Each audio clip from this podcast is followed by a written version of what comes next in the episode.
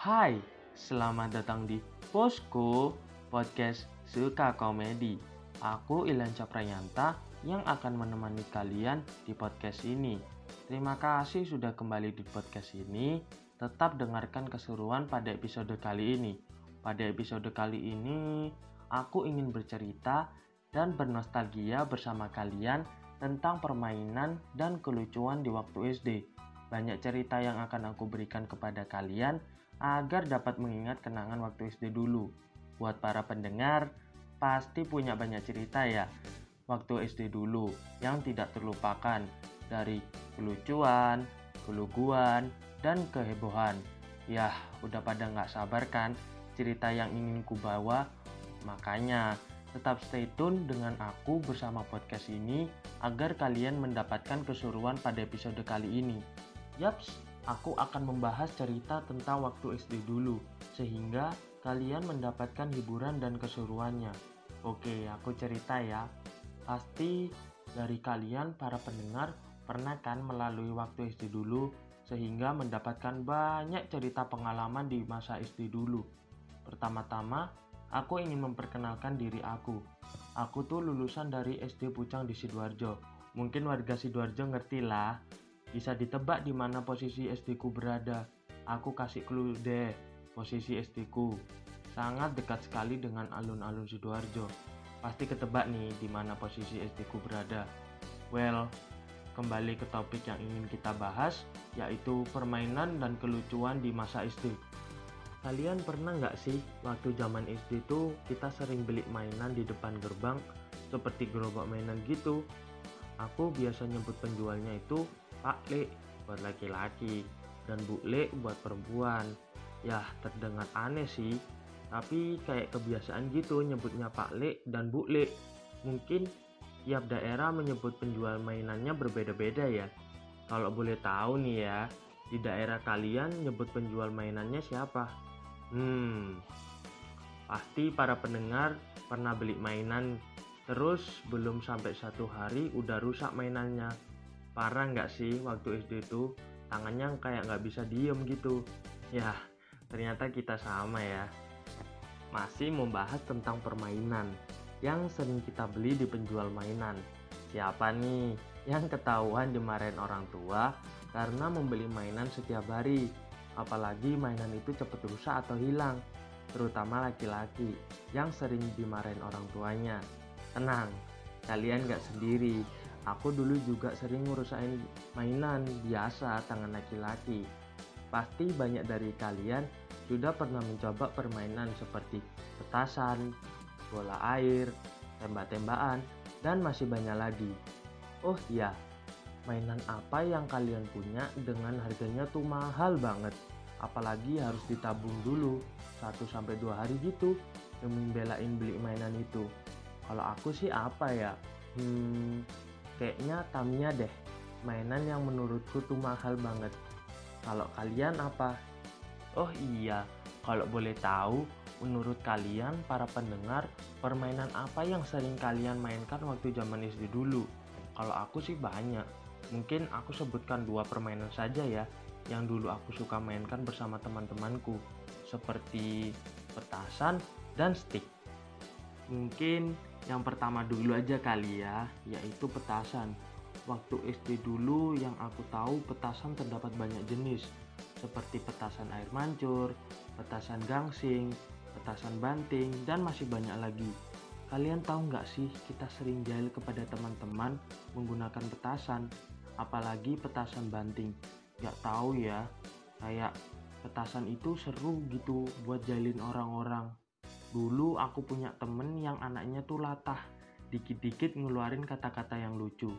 Kenapa ya? Kayak seru gitu dijailin. Pernah suatu hari aku sama temen-temenku itu jahil yang anaknya latah itu. Kita lempar petasan banting ke tanah terus anak itu kaget. Plus lata lagi. Tahu nggak yang diucapin apa? Nama guruku dong. Nggak pakai bu lagi. Ketawa deh aku sama temen-temenku. Hmm masih ada lagi nih. Waktu pulang sekolah kalian punya nggak sih guru yang suka marah-marah dan kagetan gitu? Kalau kita melakukan hal yang tidak penting di sekolah ya yang namanya anak-anak ya masih SD dulu kan ya isinya jahil dan main. Aku sama temen-temenku tuh iseng. Guru ini tuh kita isengin. Pas di kantin kita lempar petasan banting kaget dong guruku sambil ucapin yang ada di kantin itu semua kayak Indomie, Nutrisari, Popes guruku ini niat ngajar apa jadi penjual kantin? Gimana gimana ceritaku tentang petasan. Lucu nggak? Kalau bagiku sih itu kenangan yang lucu sih tentang petasan. Kalau cerita versi kalian gimana tentang waktu petasan zaman SD dulu? Pasti lebih lucu dari aku mungkin bolehlah bisa bercerita di lain kali ya. Oke next ya. Yang kedua yaitu stick. Kalian pernah nggak sih main stick di atas meja terus dipukul dan tanding bersama teman kalian? Ya kayak duel gitu sih. Terus kalau ada yang menang tuh dapat stick tambahan. Aku tuh dulu inget waktu zaman SD tuh kalau mainan stick itu sampai ditipisin gitu menggunakan amplas biar kalau dipukul itu lompatnya jauh banget. Itu pernah sampai tipis banget sticknya sampai mungkin kalau misalnya ditipis lagi bisa patah tuh stick. Kalau ditepuk nggak pakai kekuatan itu lompatnya jauh banget. Ya nggak tau lah semakin tipis itu semakin overpower mungkin ya. Terus kalau main stick itu biasa sampai tangan merah gitu sampai telapak itu sampai merah. Tetap main gitu pas zaman dulu. Ya biasa masih kecil apalagi kalau ada lomba kelas main stick sama hadiahnya itu banyak kalau menang di final itu dapat 10 stick Dulu sampai bela-belain bawa amplas biar sticknya tipis dan enak dipukul. Tapi aslinya tuh ada sih kalau kita beli di penjual mainan sudah diberi warna dan bagus untuk dimainkan. Tapi namanya rakitan sendiri ya, itu feelnya beda-beda. Harus dari tangan sendiri, bukan dari tangan abangnya. Kalau misalnya dari tangan sendiri tuh mungkin kayak feelnya tuh bagus banget. Pas ditepuk tuh kayak wah ini stickku. Jago nih stickku gitu ya kayak terasa overpower gitu. Ya itu cerita aku permainan yang sering aku mainkan di penjual mainan. Eits, masih ada banyak cerita dong waktu SD dulu. Gimana gimana? Banyak komedi kan pada cerita tadi yang membahas tentang permainan yang sering kita beli di depan gerbang hmm untuk cerita tadi diambil positifnya aja ya Oke, kita lanjut ya. Sekarang kita membahas tentang permainan yang sering kita mainkan waktu zaman SD dulu. Tapi ini beda dengan permainan tadi. Untuk yang permainan tadi, permainan yang sering kita beli di depan gerbang.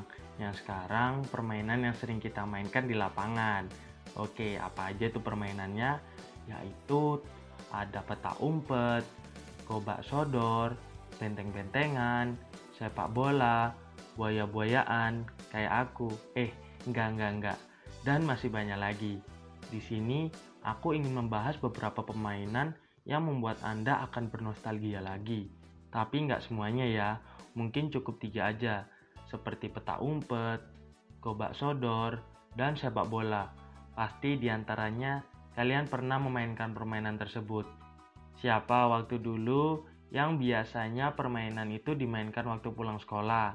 Ayo, dan siapa yang antar jemputnya dulu nunggu biar kalian bisa bermain sama teman-teman. Yah, ternyata kita sama ya. Oke, di sini aku yang pertama ingin membahas permainan peta umpet. Untuk para pendengar pasti pernah lah main peta umpet.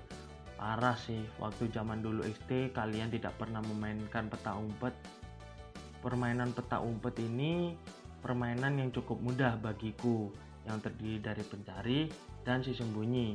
Bagiku yang kasihan itu si pencari dan yang paling enak itu jadi si sembunyi.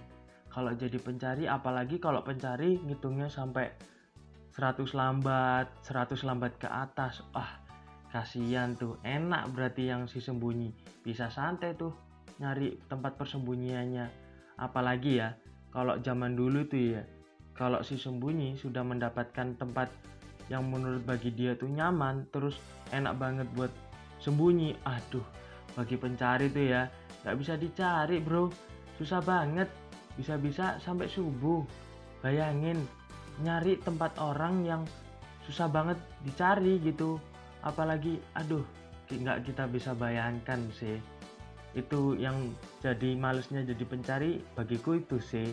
Mencari orang yang tempat persembunyian tuh susah banget. Aku dulu pernah punya cerita ya. Waktu zaman aku SD dulu aku pernah menjadi pencari. Tapi untungnya aku dapat hitungan cuman sampai 50 lambat. Dan teman-temanku sembunyi. Teman-temanku sekitar lima orangan deh kalau nggak salah. Aku udah lupa terus setelah aku hitung kan terus aku mencari aku cuma dapat tiga orang nih. Terus dua orang ini belum ketemu kan. Aku bayangin ini anak ke mana sih?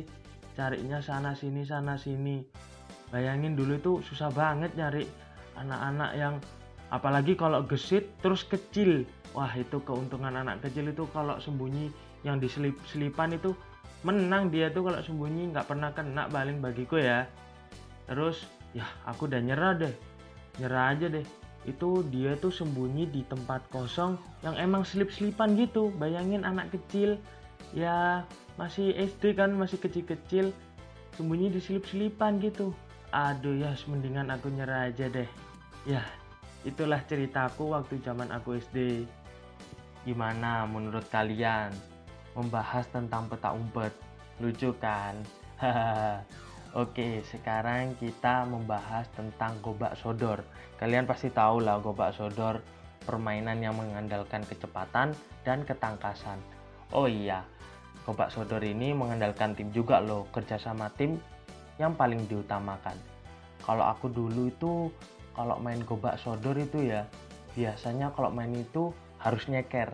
Nggak tahu ya kenapa kalau nyeker itu. Kalau nyeker itu kayak menambahkan kecepatan ketangkasan, kestabilan, ah sudah semuanya dah. Kayak jadi overpower gitu kalau misalnya kita nyeker. Nggak tahu ya zaman dulu ya masih SD tuh kalau misalnya pakai sepatu itu rasanya kok lambat jalannya kok lambat larinya. Udah nyeker jalan utamanya. Oke gobak sodor. Gobak sodor itu terdiri berapa orang ya? Sekitar aku tuh lupa tiga empatan ya. Kayak ada garis terus kita dijaga kita tuh harus ngelewatin dari penjaga itu. Ya itu permainan gobak sodor. Ya nggak banyak cerita sih waktu dulu aku main gobak sodor karena aku main gobak sodor cuman dari kelas 4 sampai kelas 5 lah. Dan bagiku sih permainan itu tuh nggak terlalu lucu ya. Ya lucu sih ada tapi dikit bagiku. Oke. Gimana gimana setelah melewati dua permainan yaitu peta umpet dan gobak sodor. Permainan yang sering kita mainkan waktu zaman SD dulu. Mungkin sekarang tinggal satu permainan. Bisa ditebak permainan apa itu? Ya tadi kan sudah dikasih clue yaitu permainan sepak bola. Permainan yang sering kita mainkan waktu olahraga, pulang sekolah, dan selesainya pasti sebelum maghrib. Ya kayak udah ada waktunya gitu waktu selesai main sepak bola. Pasti dari kalian kayak gitu kan kalau nggak waktu olahraga pulang sekolah dan selesainya waktu maghrib. Pastilah kita pasti semua sama dong. Hmm aku ada cerita nih. Kalau menurut kalian tuh bener nggak sih kalau orang gemuk itu kalau nggak back keeper back keeper? Kayak kenapa ya selalu orang gemuk itu kalau nggak back keeper tapi kan kita nggak tahu kalau misalnya orang gemuk itu bisa giring bola nendang kenceng sundul tepat. Kan kita nggak tahu kenapa kok harus di posisi kalau nggak back kiper gitu loh. Kayak tidak orang gemuk itu tidak dipercaya gitu loh. Kenapa kok mesti yang keceng-keceng gitu mesti yang middle yang striker kita sebagai orang gemuk itu bukan merasa kecewa ya kita juga merasa senang gitu. Kita diikutkan permainan sepak bola. Tapi kenapa harus back sama kiper gitu loh? Ya tapi itu nggak apa-apa lah bagiku. Back sama kiper juga memiliki peran utama dalam sepak bola juga sih bagiku. Kayak harus menjaga biar gawang kita tuh nggak kebobolan gitu loh. Tapi ya jadi striker enak gitu loh ngegolin ya gitu sih kalau menurut kalian bener nggak sih kalau orang gemuk itu kalau nggak back kiper oke gimana Ya, tidak terasa sudah di ujung acara. Untuk kalian, para pendengar, tetap mengikuti keseruan pada podcast ini ya. masih banyak episode yang belum aku ceritakan. Dan masih banyak cerita di masa sekolah yang masih belum aku ceritakan. Tetap kembali di Posko Podcast Suka Komedi dan jangan lupa dengarkan podcast ini di Spotify ya. Terima kasih, sampai jumpa.